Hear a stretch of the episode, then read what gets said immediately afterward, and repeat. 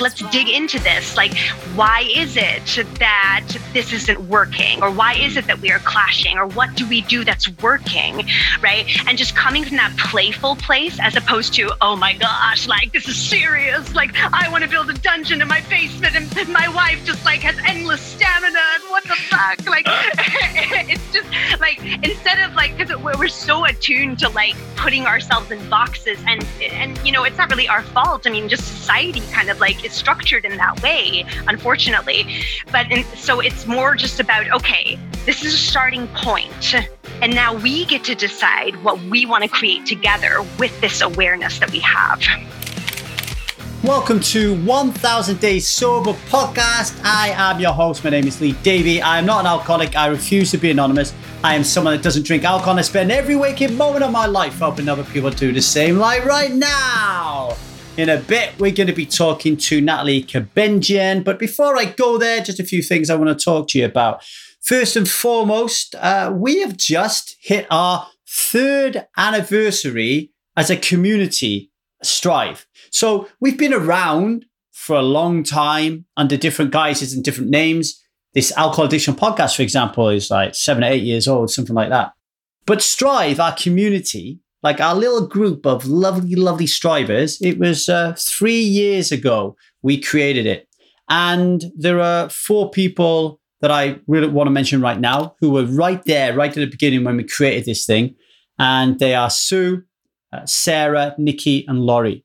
And if you think about it, building a community of people that don't drink alcohol is not a community unless you get at least two people. So think about it. Oh, here I am, wanting to change the world, wanting to help people to become people that don't drink alcohol. I create this community and I'm kind of shitting myself. I'm, I'm wondering who's going to come and talk to me. And these four beautiful, amazing women just enter my space and start having discourse with me over this thing. They start opening up, they start sharing, they start just revealing themselves to me, to themselves, and to the world. And they really start doing the work, right? So, Nikki, Laurie, Sue, Sarah, I love you. Without you, Strive would never exist. So, thank you very much. And they're still there today. Think about that, folks. Three years later, those four beautiful women are still at Strive. Why? Because 1000 Days Sober Experience and the Strive community is much more about alcohol. It's much more about alcohol. These people, they put alcohol in the rearview mirror. Now they're working on their other things in their lives, these other aspects of their life.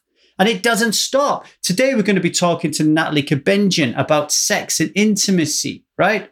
How many people need to work on that kind of stuff, right? Once you remove alcohol from your life, don't you want to have a better sex life? Don't you want to have a, a better relationship with money? Don't you want to be healthier?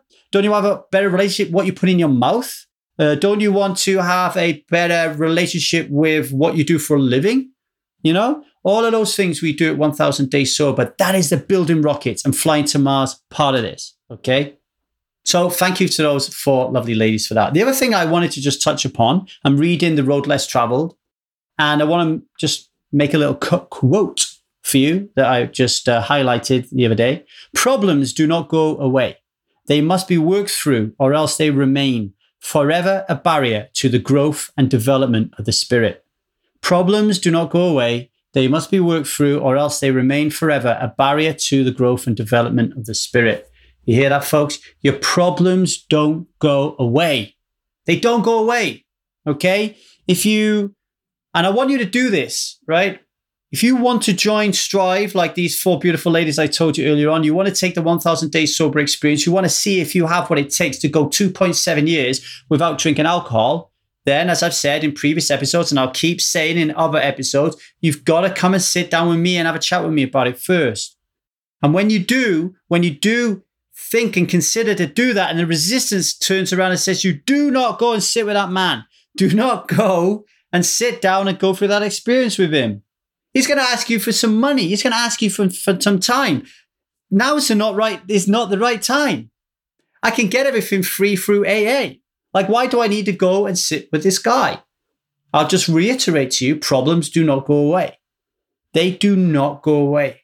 Even when you become someone that doesn't drink alcohol, do you think that cures all of your problems? Does it echoes like you're gonna have so many more problems. You'll hear me today talking to Natalie, sharing my innermost secrets around my sex life.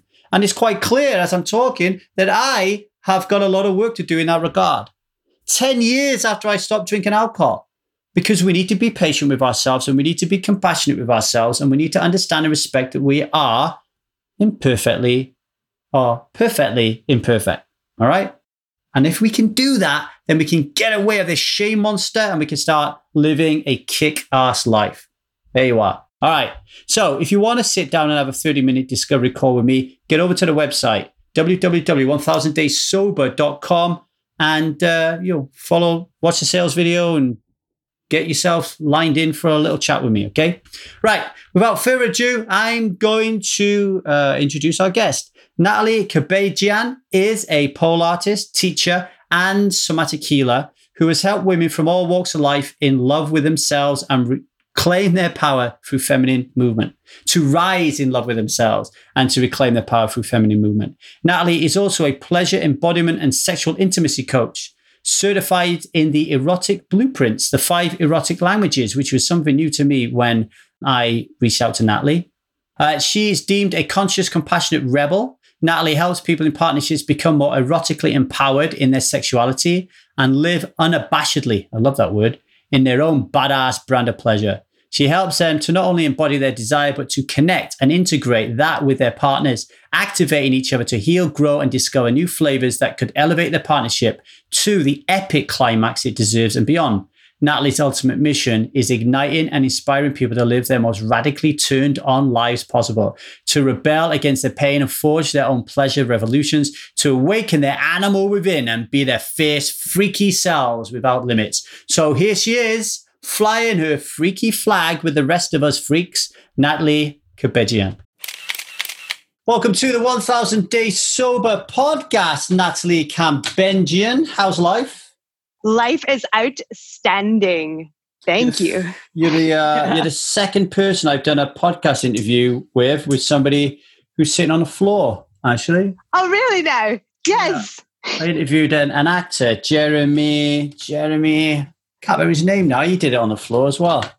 He did on the floor. I mean, the floor is just really grand. I love the floor. So the hardness done, of it. We could have done it on the pole. That would have been like super cool. oh my gosh. What the hell are we thinking? I know. Cancel we could, have both, we could have both, we could have both had a pole, right? I could have given it a go as well. Oh my goodness. Yeah. I mean, it would have been great for your muscular exertion as well, you know, like your cardio and especially speaking and like holding a pose at the same time. Oh my gosh. Whenever my wife catches me watching uh, YouTube videos of women pole dancing, I always tell her that I'm just preparing to sort my muscles out because yoga is just not good enough for me anymore. It's research. Yeah. Oh gosh, I love it. research. Your wife is very lucky. so where are you? Uh, where are you based, Natalie? Um, City of Angels, currently Los Angeles, California. Same here. Same here. You're based here too? Mm. I'm currently, wow. where am I? I'm in Tujunga, uh, Sunland, and there's a big Armenian um, community around here, actually. Yeah, yeah. I actually went to um, an Armenian Catholic school. Um, it moved it, around that area, Tujunga, when mm. I was hmm. small. So yeah, I, I know that area very well. I love the fact that your Scottish accent keeps coming out. It's really hilarious. I know. Oh my, oh my gosh. Like, uh, you know, um, whenever I get feisty or like very angry, it comes out even more. So, so I I did a little bit of an intro earlier on, but just expand a little bit for the people who are listening. Um, what is it that you do, Natalie? So um, I am a pleasure embodiment and sexual intimacy coach. Uh, I am certified in the erotic blueprints, which are um, essentially the five arousal languages created by my mentor, Jaiya. And uh, what I do is I help, primarily, I've been working with women, um, but I help them um, to become more erotically powered, empowered in their bodies, um, more deeply connected to their sensuality, to their erotic expression, and how to cultivate a language of pleasure that is authentically them. So, mm. and then how to communicate and integrate that with the language of their partner, right? If they are in partnership or if they're wanting to call in an ideal partner to have a vast array of knowledge where they would be able to see where they're coming from and then how to integrate that and how to embody their desire, right? And not get lost in the dynamic. So, that's what I do. It's so fun. What's it what's it like working in this space because, you know, we still exist in a society where sex is still one of the taboos. So oh, you yeah. know, I imagine there's part of me that thinks that that you wouldn't be like clients busting down the door, but then you know, porn is so popular on the internet. I mean, it, it, you know, how's how have you been finding it? You know, getting clients and uh, working with people. So, c- clients actually have been pretty easy. Like the the moment. Um, it's the magic of just really being in alignment with your purpose, mm. right? The more clear you are in your why, and when you're invested in that, and I don't know how spiritual of a person you are, but I'm highly spiritual, where it's like, okay, universe, like this is this is my truth, and this is what I'm committed to, and I'm going to show you. Mm. So then it just becomes like this co-creative partnership where ultimately the right people are going to find you. It's just a matter of just constantly showing up and doing amazing things, like being on other people's platforms platforms. And I, I so thank you for having me on here. Um, it's really just spreading the vision and then just trusting that those clients are going to come, and they have. Yeah, one of the things we're doing at 1000 Days Sober, we're trying to ba- we're trying to break down these uh, taboos. You know, being someone who doesn't drink alcohol is a taboo. Talking about sex is a taboo. You know, opening right. your mouth, opening your mouth, and talking about anything today seems to be a taboo. So it seems to be taboo. Yeah. so we're trying we're trying to break away from that. So good to hear that you're doing this work. Um, when we got in touch and you sent me the link for the erotic blueprint, okay, that was pretty yes. cool. I did it, and we'll talk about that in a minute. Um, yes. But the first thing that come up for me was, holy, holy cow! Right, you know, I've I've read Gary Chapman's Five Love Languages, mm. and I realized when I read that book, oh, okay, I speak this love language. My wife speaks this love language and it's important to know that and to understand so we talk in the right language to have a great relationship. I never ever considered erotic languages, right? Or like yeah. an erotic kind of way of being. So talk a little bit about the erotic blueprint and what the is there five of them? There's five types, right. yes. And what, what what what the five are, where where it came from, how did this thing kind of uh, manifest itself into reality? The erotic blueprints, I mean, essentially, I like to think of them as a GPS for your arousal. Mm. So um, there are five types, and there are within those types there are infinite possibilities within each realm so essentially whatever you end up like when you take the quiz and then your result comes in right it just gives you almost like a framework of like this is like the this is the language that you would potentially lead with mm. when it comes to sexual intimacy. And um, so the five types would be the energetic, and we've got the sensual, sexual, we've got kinky, and then we've got shapeshifter. And each of these languages, they come with their own superpowers and then they come with their own shadows. It's so brilliant. so yeah, that's just like the overview in terms of like, it just gives you more language and awareness as to why I do why I'm turned on by certain things, right? Like, why is it that I need space mm-hmm. before we get into penetration? Like, why is it that I need to spend more time, you know, snogging my partner, like feeling into the space between us? Why is it that I need to have my space a certain way? Right in order to feel more like effective arousal. Why is it that i just i just want to like get to the result? I just mm-hmm. want to get to orgasm right? It, ju- it just it puts the pieces together as to why you are built the way you are. Because essentially there's nothing broken about you you know everything is information, right? But a lot of times we tend to think because we have these desires, right, and we don't have like a framework to put it in or an effective way of communicating that with ourselves or with our partner, ultimately we feel like something is wrong with us. And there isn't. Mm. So, and really, with figuring out what your type is, it doesn't necessarily mean, okay, this is what you are and that's it right? Because there's so much to be gained in all of the other prints as well and all of the other types. So it's really just becoming like a well rounded, like orgasmic machine. I wouldn't mind being an orgasmic machine. Um, right. okay, let's. I'll, I'll, I'll tell you. I think the best way to go forward this podcast, I tell you what my result was, and yeah. then we can talk a little bit about what I think about that. I, I know my wife's as well, so we could talk about my wife's. yes. And interestingly, so before I do that, I want to preface that when people join the 1000 day sober experience and they decide that they want to, me and the team to help them go 1000 days sober we take them through a personality test so we can allow them to better understand themselves and we better understand so we can communicate more effectively and we use the color code testing and my wife and i are opposites in terms of personality like i'm a red personality type um, like I want to get to A and B as quickly as I can. Um, power is really important, aggression, all that kind of stuff. Get out my way. I ain't got fucking time to think about this. And my wife's more kind of like, mm, let me think about this. I got to take my time. She's a blue, right? Processing. So we're the most complicated relationship to try to get right.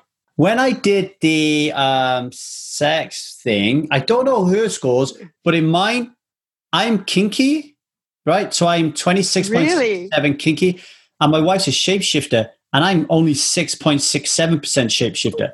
So again, I'm kind of like straight off the bat, I'm thinking, am I, are, are me and my wife like sexually incompatible because I'm 26.67 kinky and 6.67 shapeshifter and she's a shapeshifter? I see. I, I love that you brought up the word incompatible because you can, compatibility can be cultivated. So it's more about like, okay, I'm this and my partner is that, mm. right? So instead of the invitation here, instead of being like, oh my God, like we are completely incompatible, it's more leading from a place of like, a conscious, compassionate place. And it's coming from a place of curiosity, like, ooh, okay, like let's dig into this. Like, why is it that this isn't working? Or why mm. is it that we are clashing? Or what do we do that's working? Right. And just coming from that playful place as opposed to, oh my gosh, like this is serious. Like, I want to build a dungeon in my basement and my wife just like has endless stamina. And what the fuck? Like, it's just like, instead of like, because we're so attuned to like putting ourselves in boxes and and you know it's not really our fault. I mean just society kind of like is structured in that way unfortunately.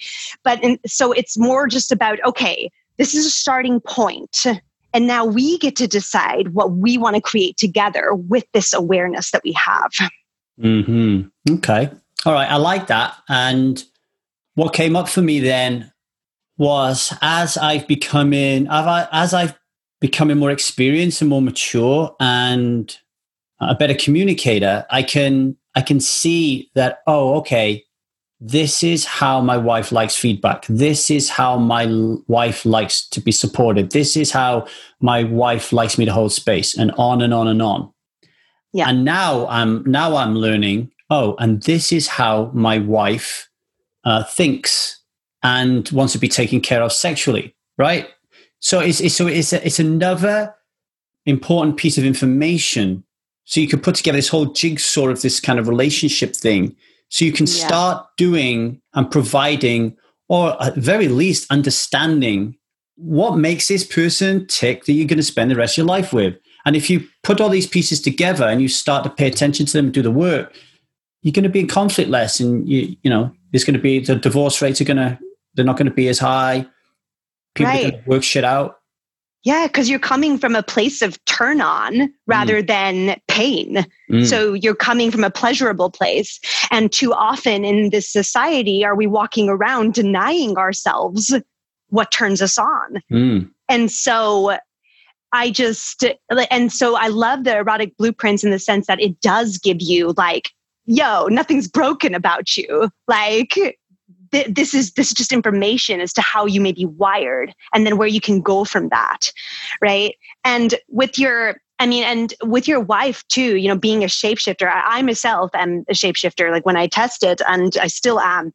And the beautiful thing about shapeshifters is that they love variety, right? They love like play, like the more the better. Like, I mean, and and they can go for quite a long time you know i mean like they're they're just like the the they're just so hungry for more mm. and um but then the like the shadow side to that type would be oftentimes and i'd love to hear your reflections on this as well mm-hmm. but oftentimes with a shapeshifter type you are molding to that of your partner's desires and your partner's needs a lot of the time it's like well because you're so like open to variety it's like oh yeah yeah like i can easily just shift and mold to what my partner needs and then you're starving yourself mm. ultimately mm. so it's like a beautiful paradox of the shapeshifter just like yes i'm so open and i'm so like various but then you end up getting stuck in like one modality that's relevant to your partners and then it's like well what is it that i want mm. Yeah. So I'd love to hear actually that, your reflections. That uh, that comes back to this really important need to be asking asking for what you need to be having some strong boundaries around being really open and courageous and, and talking yeah. and, you know this is not working for me like you know and that when you said about the shapeshifter kind of like giving up your power or leaning into your feminine energy of or the, the woman role the matriarchal role of taking care of somebody else's needs before your own like mm. i can mm. see that coming up quite clearly like in a shapeshifter role before i go into like the kinky side of things when when yeah. people if I, I would guess if you used to say to people when i say sex what do you think about and you you you ask like i don't know 100000 people in america say um, i think the word shame would come up quite a lot and what oh, I liked yeah. about this blueprint is it helps you with shame because you're reading, like kinky, for example. Like, how many people want to be recognized as kinky? Do they are they happy that they're recognized as kinky, or do they feel ashamed that they're recognized as kinky? Right?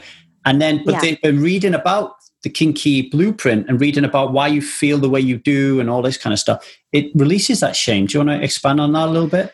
Yeah, it does. I mean, well, because shame is such a like that would be one of the shadow parts of the kinky is yeah. the shame of like I'm I'm I'm wrong to want this kind of a desire or um my my my um like that there's just something um to be judged about that or like my partner will want to leave me or like that they may reject me or they may abandon me or think I'm too weird like all of these things that your body ends up like absorbing mm. right because you yourself are creating that spiral right due to childhood programming and beyond.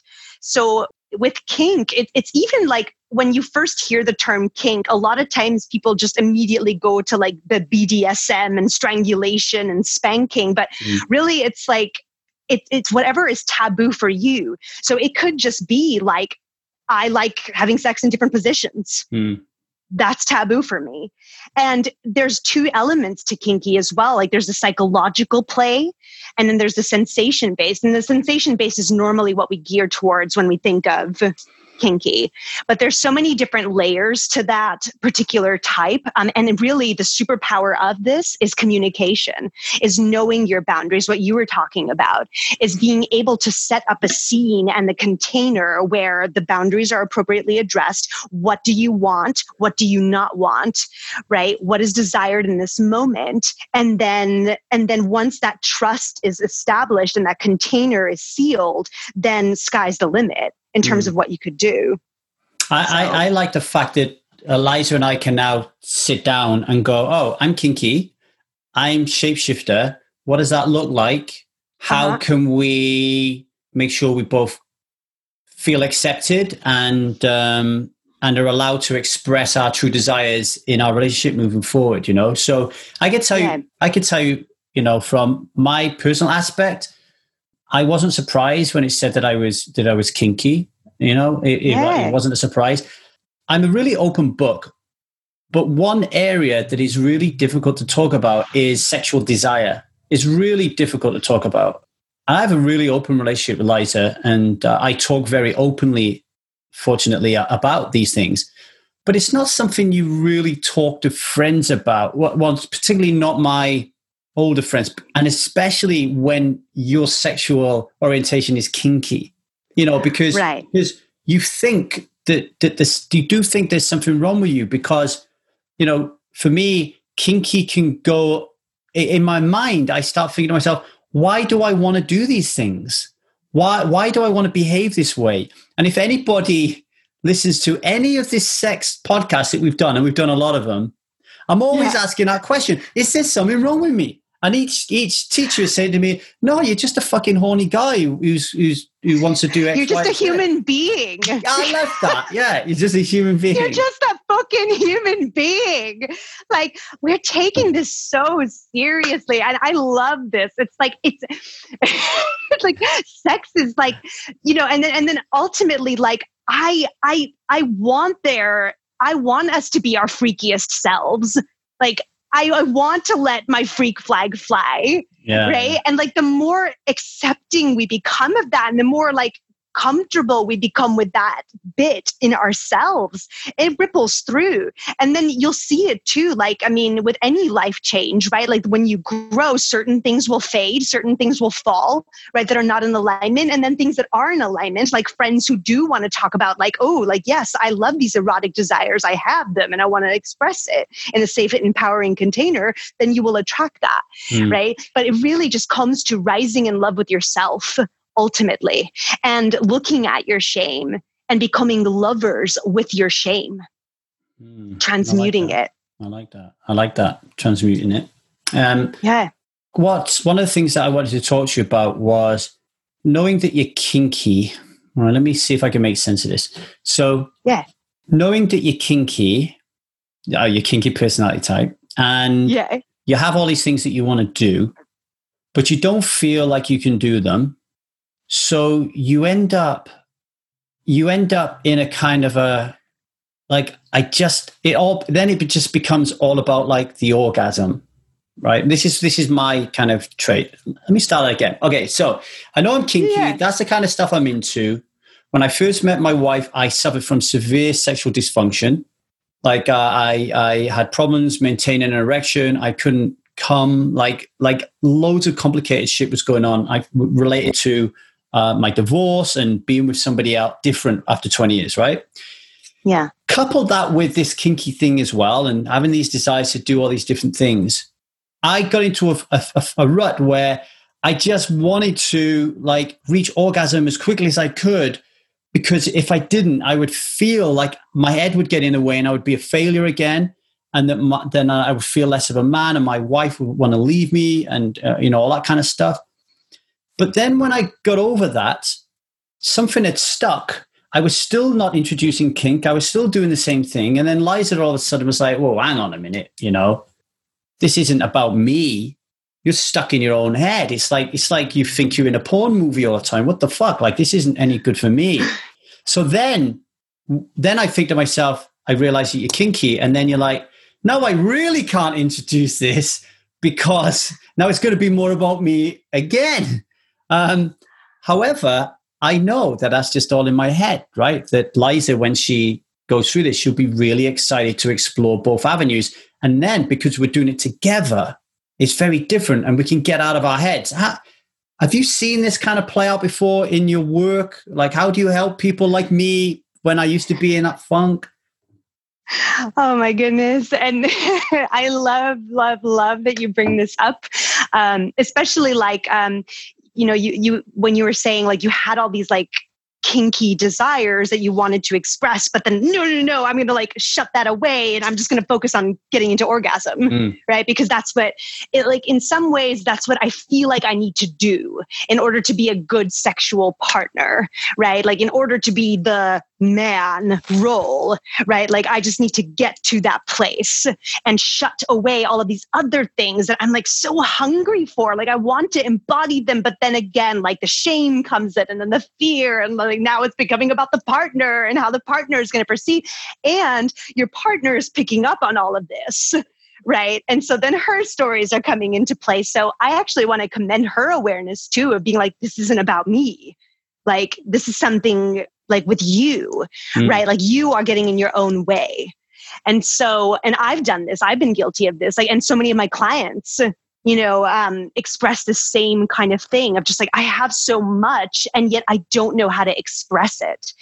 And ultimately it all comes to again like healing like the becoming lovers with your shame right? The the kind of work that i do i do a lot of embodiment work, especially when it comes to the 10 core human emotions. And emotions, right, along with the erotic blueprints, I mean, it's energy in motion, right? Like we're, we're constantly feeling. And so shame is one of those 10 core human emotions. So ultimately, where is shame stuck in your body?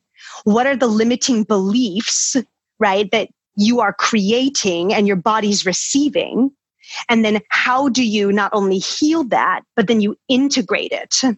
So then once you embrace that part about yourself, it's really just about embracing it within you. it's before it even gets to the communication with your partner. It's like, got to do the work within you first, right? In order to effectively communicate to your partner, hey, so this is a desire that I have, and this is a fear that I have but I'm open and willing to explore this. And I'm hoping you are too. So it's almost like um, what um, Preston talks about too, right? Like balls on the table, like your junk on the table. It's literally that. Like that needs to happen in the partnership.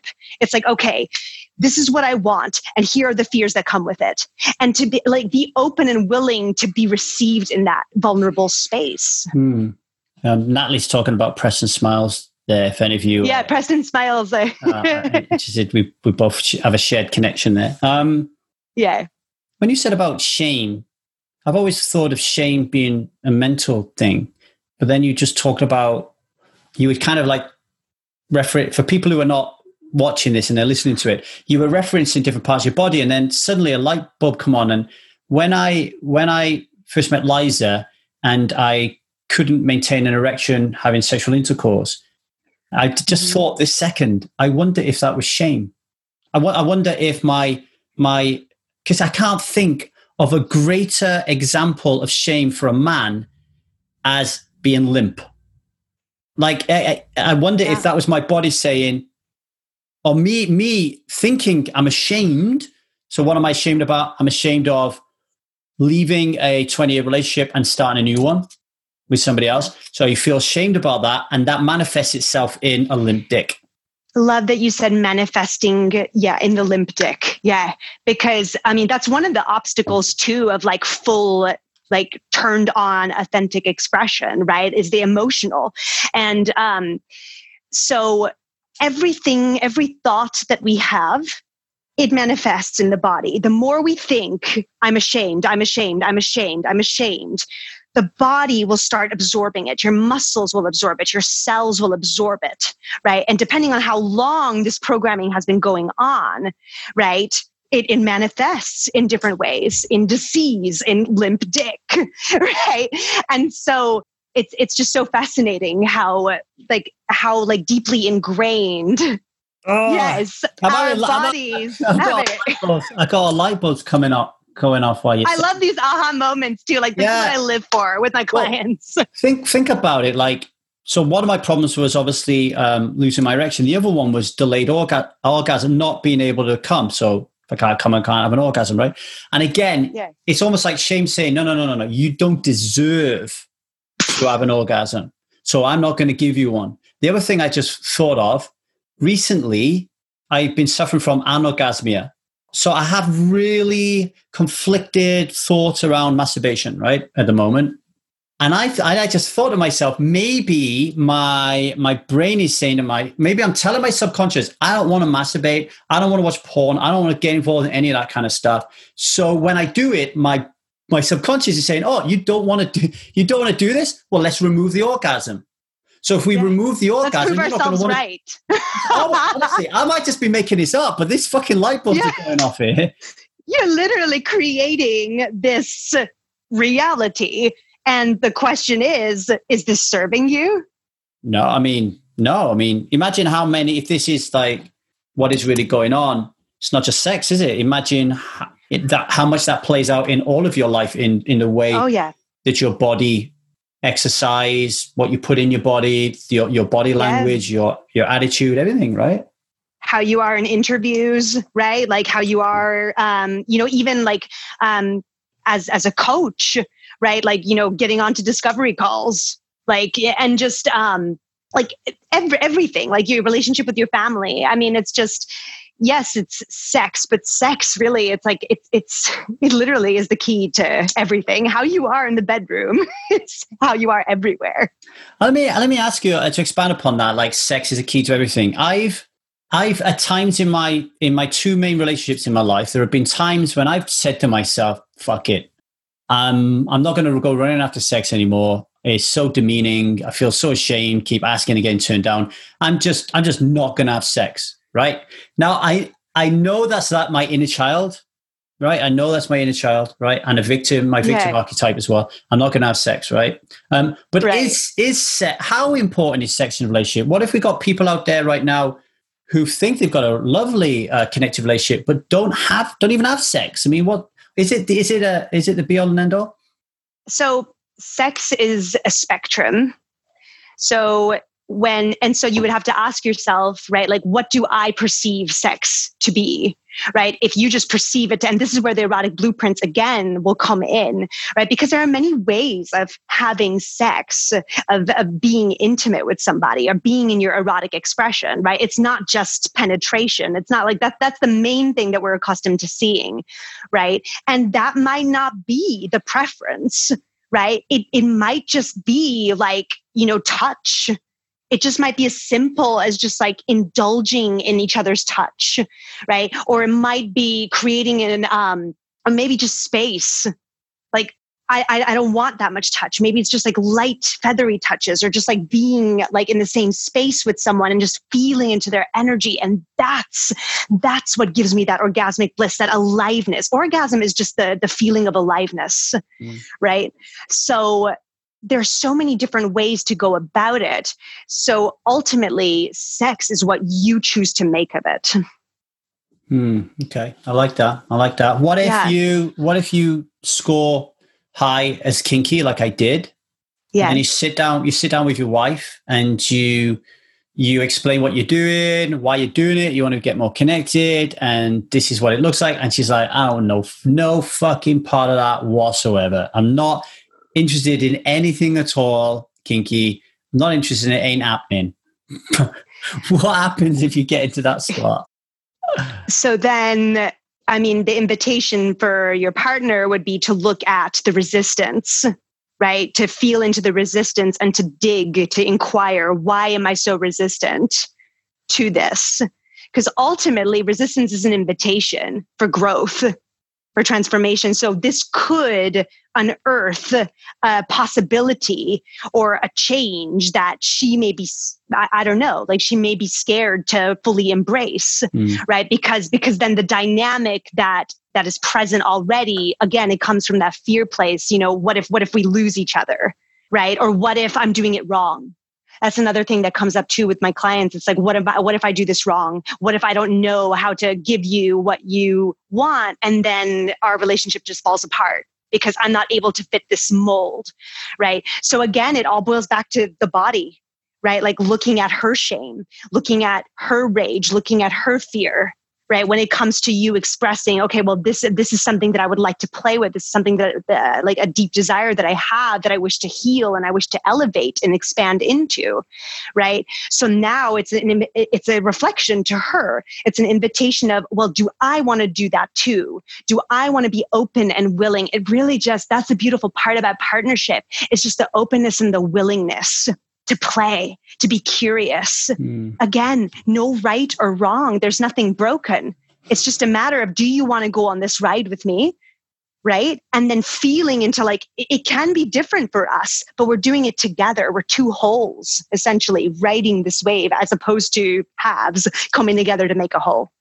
I think, yeah, I keep thinking to myself here that um, it's a little like, like when you stop drinking alcohol and then your partner doesn't right?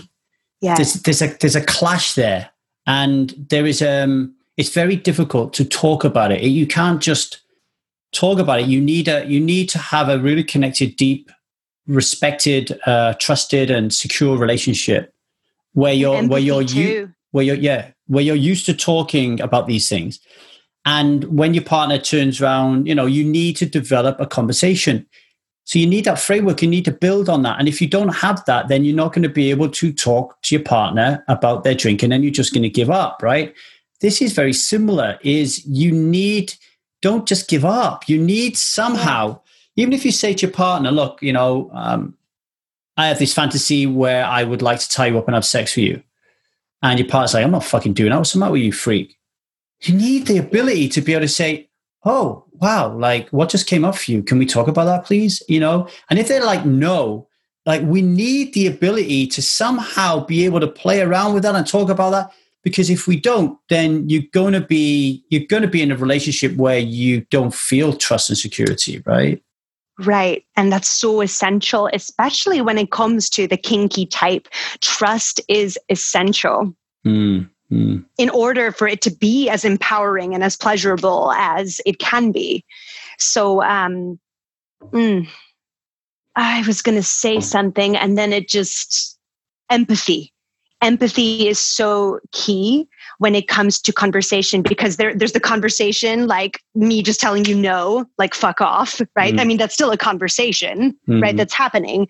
And then there's the other part that's like i'm holding space i'm holding contact with you. We're both breathing. You know we're creating the space for you to feel seen and to feel received. And to just like put myself in your place in your experience with no judgment to just be there with you and not get lost in it at the same time. I'm just there with you, like, ha, huh, okay. Like, I imagine this must have been hard. Like, this must have been hard for you to come here, for you to courageously be here and to share this with me. And I want to celebrate that about you. Like, oh my goodness. Like, I imagine that must have been so terrifying for you. Mm. And then immediately it just mellows because like all of that noise, like, oh my God, oh my God, like I'm not going to be accepted. Like, uh, right. It's just like, oh, it's so easy.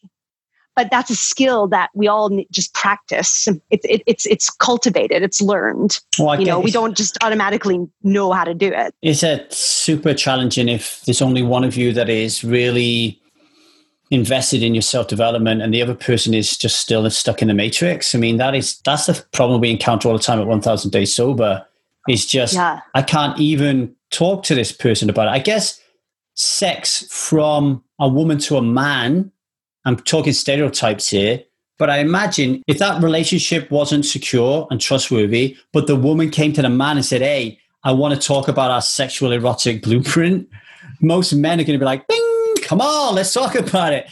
I don't won't talk about my alcohol, but I'll talk about my I'll talk about the sex. Whereas I'm thinking in my head and I'm making this up, right? Like through my own personal experience, I guess, um, in, in, the past, is that women are more likely to think, I don't know, he's just in this for himself. He's just in this for himself. It's not about me. Huh. What What are the issues with the men that the women are bringing to you? Because you said most of your clients are female. I'm interested in the yes. issues that the men are. What are the men doing that is causing women to go to you? It's not so much the doing, it's more the it's or more not the doing. Yeah. I mean, yes, and it's more of the being because oh, I love that. Yeah, it's it's more of the way of being because there's so many ways you can do something, right? It's like, I mean, I can give you a thousand trip the tricks and tips, you know, on how to do something. But there's a difference between I know and I embody. Mm. And oftentimes, um, and oof, with cisgendered men, there's a conditioning to you can't be sensitive, otherwise you're going to be deemed a pussy. Mm. You can't. You got to be tough. There's you got to be like you got to be the man, right? Like you've you've got to be. But it also, but it, it like it translates into like a rigidity as opposed to coming from more of a grounded place of being an anchor for the for um because with with women you know who are in their feminine it's all just energy play. But for a woman who's in her feminine right they're in a wave and they they what they're craving is an anchor is is is a rock for the wave to to crash upon to to flow around right?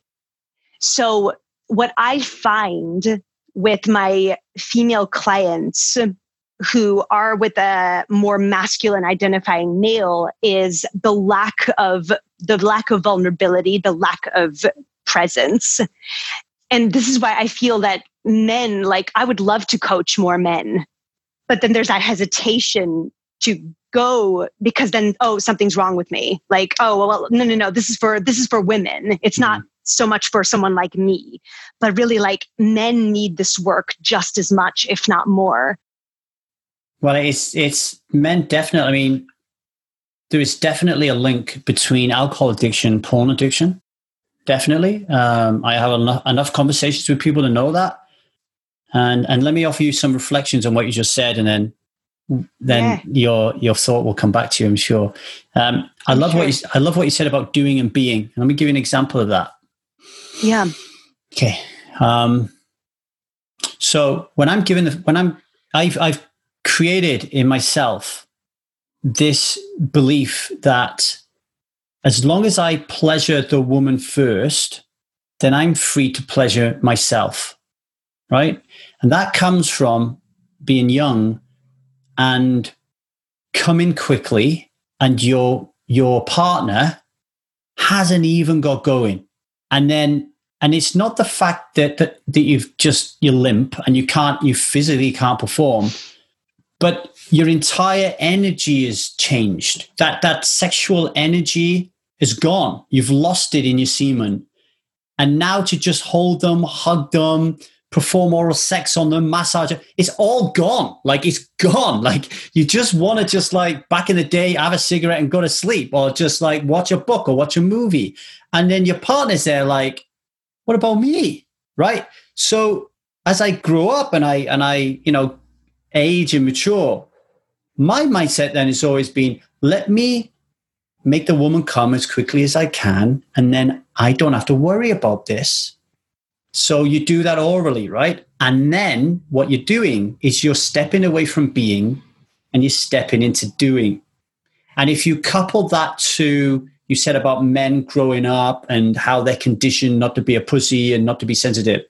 If you also ask yourself, where do they get their sexual education from? And sexual education isn't, oh, I'm going to tell you how we make babies. Sexual education is how do you lick someone out? How do you give a blowjob? How do you have anal sex? Whatever it is, it's all through porn.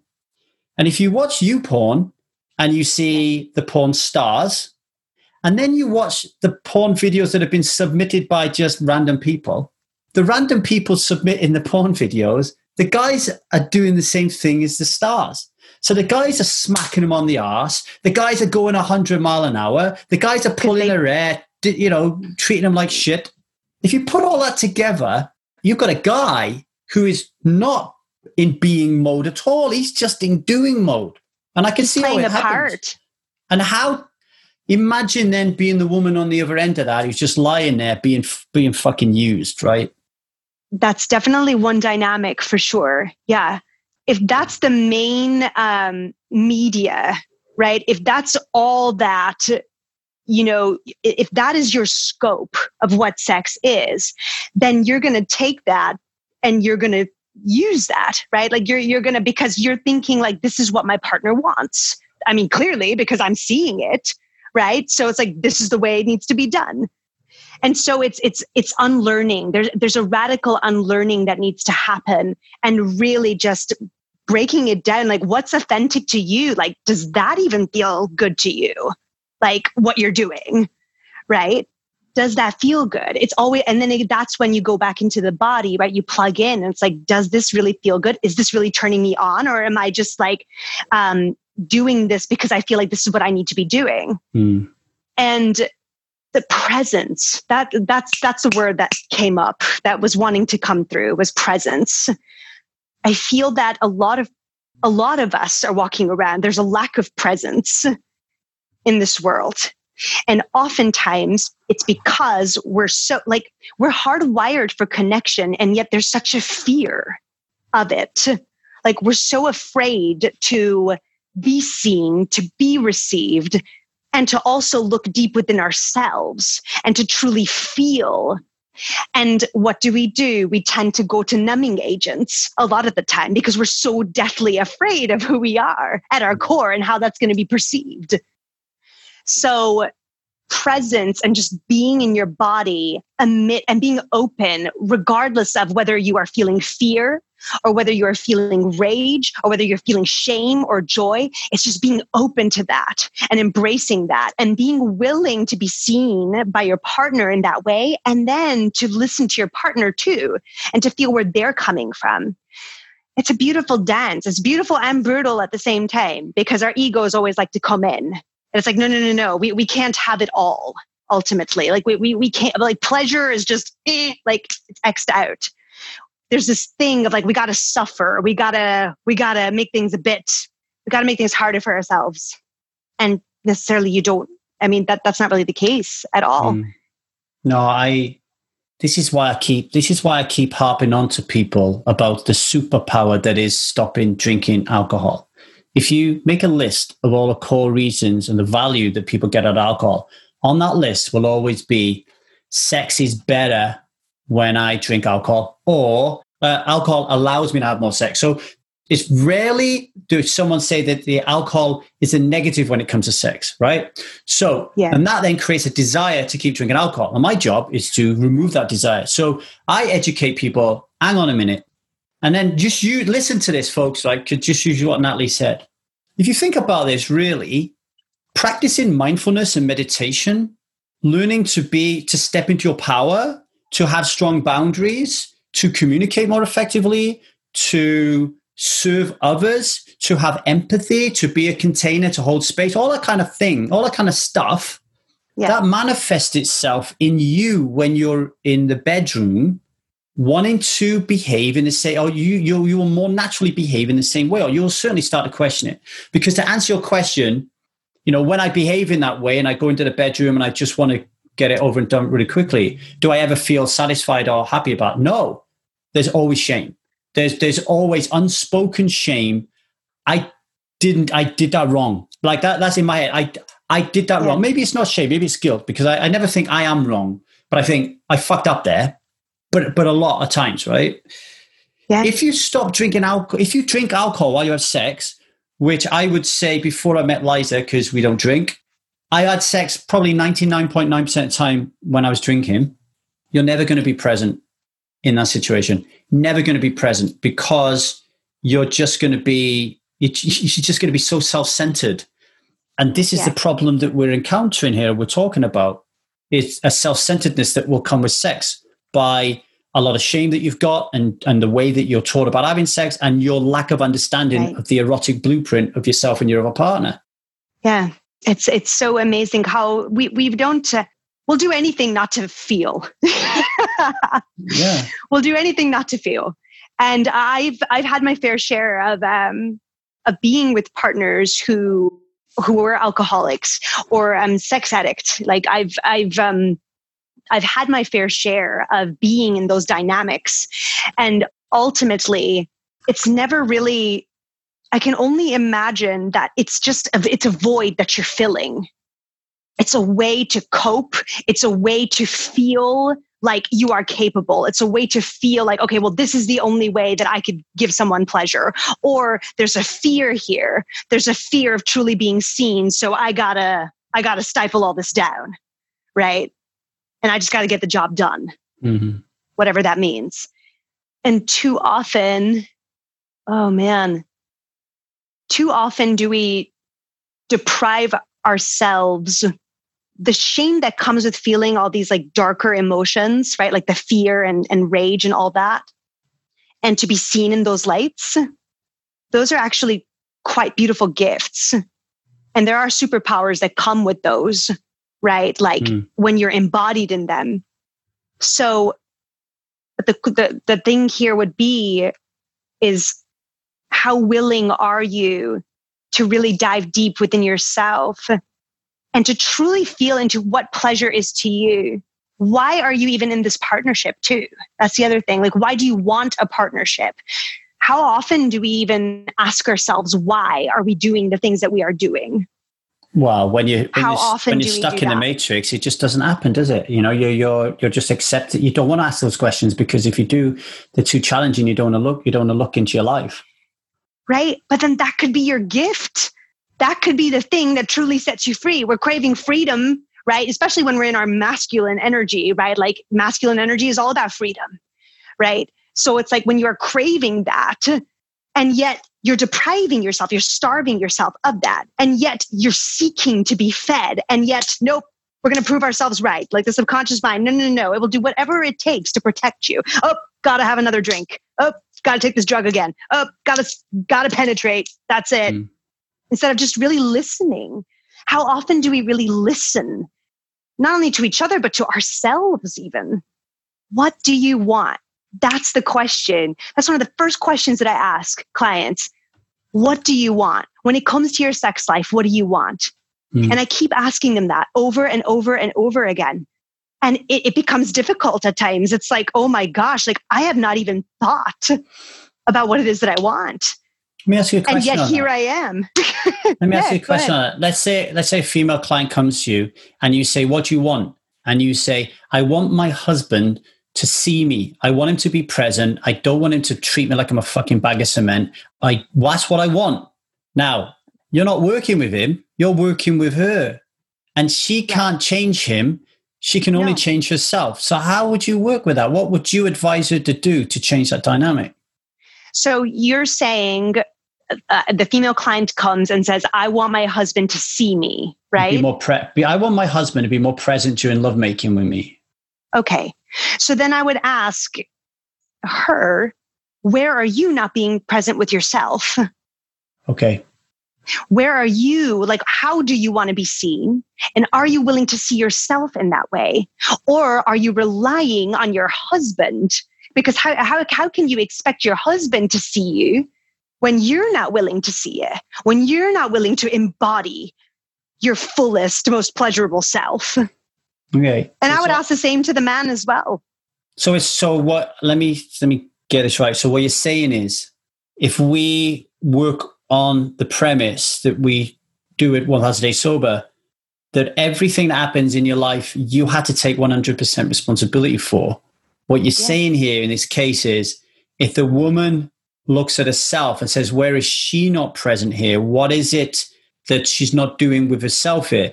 Let's say she goes away and thinks about that, and then she then realizes, oh, holy shit, like I'm carrying all this shame and guilt. And I look in the mirror and I don't like what I see. I, I don't think that I'm uh, a sexual tyrannosaurus in bed, bed, et cetera, et cetera. She goes away, she works on all that stuff. And now she's like super confident. She's glowing, she's got all this energy going. She's like so fucking powerful. She ain't gonna take none of that shit, right? The, the, the, guy, she's gonna be like, the guy's gonna be like doing his thing. And she's just gonna be like, whoa, fucking come here a minute, mate. You know, that, uh, Rising tide lifts all boats. right, right. So when So- you're doing the work on you, right? You use the framework of the erotic blueprints. You use the um, the emotional archetype, the body work that you know, the embodiment practices, right? When you're doing that, it's going to ripple. It's going to Mhm. ripple out into your Yeah. partner, right? And they're either they're going to be faced with, okay, do I want to keep growing with this, or do we bust? Is Hmm. this is this what we were meant to um, gift each other ultimately or is there more Yeah. that fear of like oh my gosh i'm afraid of losing this person it's like okay so what if you lose this person we are so we are so tied up. If you think about it, even the like, let's say a guy says to to his wife, "I'm kinky, uh, and here are the things that I want to do," and uh, the woman says, "I don't want to do that." Okay, well, I'm going to pay somebody to do it, or I'm going to find somebody to do it. I don't love you any less, but that's what I'm going to do because I really kind of desire and desire and need that, right? You can't even engage in a conversation like that because our societal condition is like, no, you can't do that. You're in a monogamous relationship. Like you, you're not. You, you can't. It's like I, I I just think that in life we are so closed off about what is possible for us, not just Yeah. in sex but in everywhere, and it bleeds into every kind of area in your life. Sex being one everything yeah them, you know. Mhm. And, and I like the way you said there the the erotic blueprint. So, like, I guess I said about the woman doing work on her own and then developing that power and that ripple effect going off with a guy. I guess another way of getting the guy to do his own work and to recognize what's going on, I guess, is to do the erotic blue, uh, blueprint work together. You realize that your husband is kinky, and then you sit down with him and say, Oh, what does this look like to you? I'm a shapeshifter. This is what it looks like for me. How can we meet in the middle? And, right. and, and and then you know that that that's another way, I guess. That's I can see how this blueprint would be really really effective. It really is, and then and then also just you know having a coach to be that outside neutral perspective as well, right? Um, to really give you uh, to to help guide you like with certain tools or like effective empathetic ways of communication as well, mm. right? I know I would not have been able to have done this alone, mm. right? Like I sought out mentors, right? And then I actually like working with couples by to get a chance. Like um, I do have a couple that I'm working with currently. Um, it, it is it provides you more space to really like work with both, as opposed to okay, like um, just working with one client and then yes, like it still ripples through, right? but at the same time like it, it's different when i actually have both and then i'm able to i'm able to coach and guide them at the same time so but they have to be again like they have to be open and willing at the same time. Like they want to like it's not about like i'm i'm corralling you right? Yeah. like because i i want to do this and you got to do it with me too. It's like oh fuck that. I mean that's already like putting a toxic slate yeah, in yeah. the container already. So it's like if you don't want it that's okay but i'm going to do this for me it always is it's for my highest and greatest good it's not to get you to do something because again if it is coming from that place of oh manipulation and coercion right then that's already setting yourself up for massive failure mm. yeah definitely natalie i really appreciate our time together I Yay. myself personally, I've learned so much about what is going on in my life and how I can improve my sex life. So I'm, I'm, sure that other people listening to this will be. If you are listening to this, folks, go to www.1000dayssober.com. Check out the podcast page of Natalie Kabenjan. She will be there. You'll find all the links yeah. on how to uh, catch up with her and hire her as a coach, and you'll be able to take the erotic blueprint. And when you do that, you'll get an email asking you if you want to purchase a kind of more deeply analytical look at that, right? But you get a free you get a free thing as well uh, along alongside that. Anything you want to talk about before I let you go, Natalie? I love like just the invitation for your listeners when they do take the quiz. I mean, like I'm I'm always curious. Like so my doors are open. Okay. And like I'd love to hear like if there, if there were any aha moments, yeah. like you so beautifully shared. Yeah, I, I right? like yeah like i just so please like email me and like let's let's have a conversation. There like and if this work folks. really resonates with you. Yeah. Um, there will I'm be questions so we'll stick natalie's email on those show notes and then you can give her a shout. Natalie thanks for being on 1000 days sober. Really appreciate it. Thank you for holding this amazing container. Thank you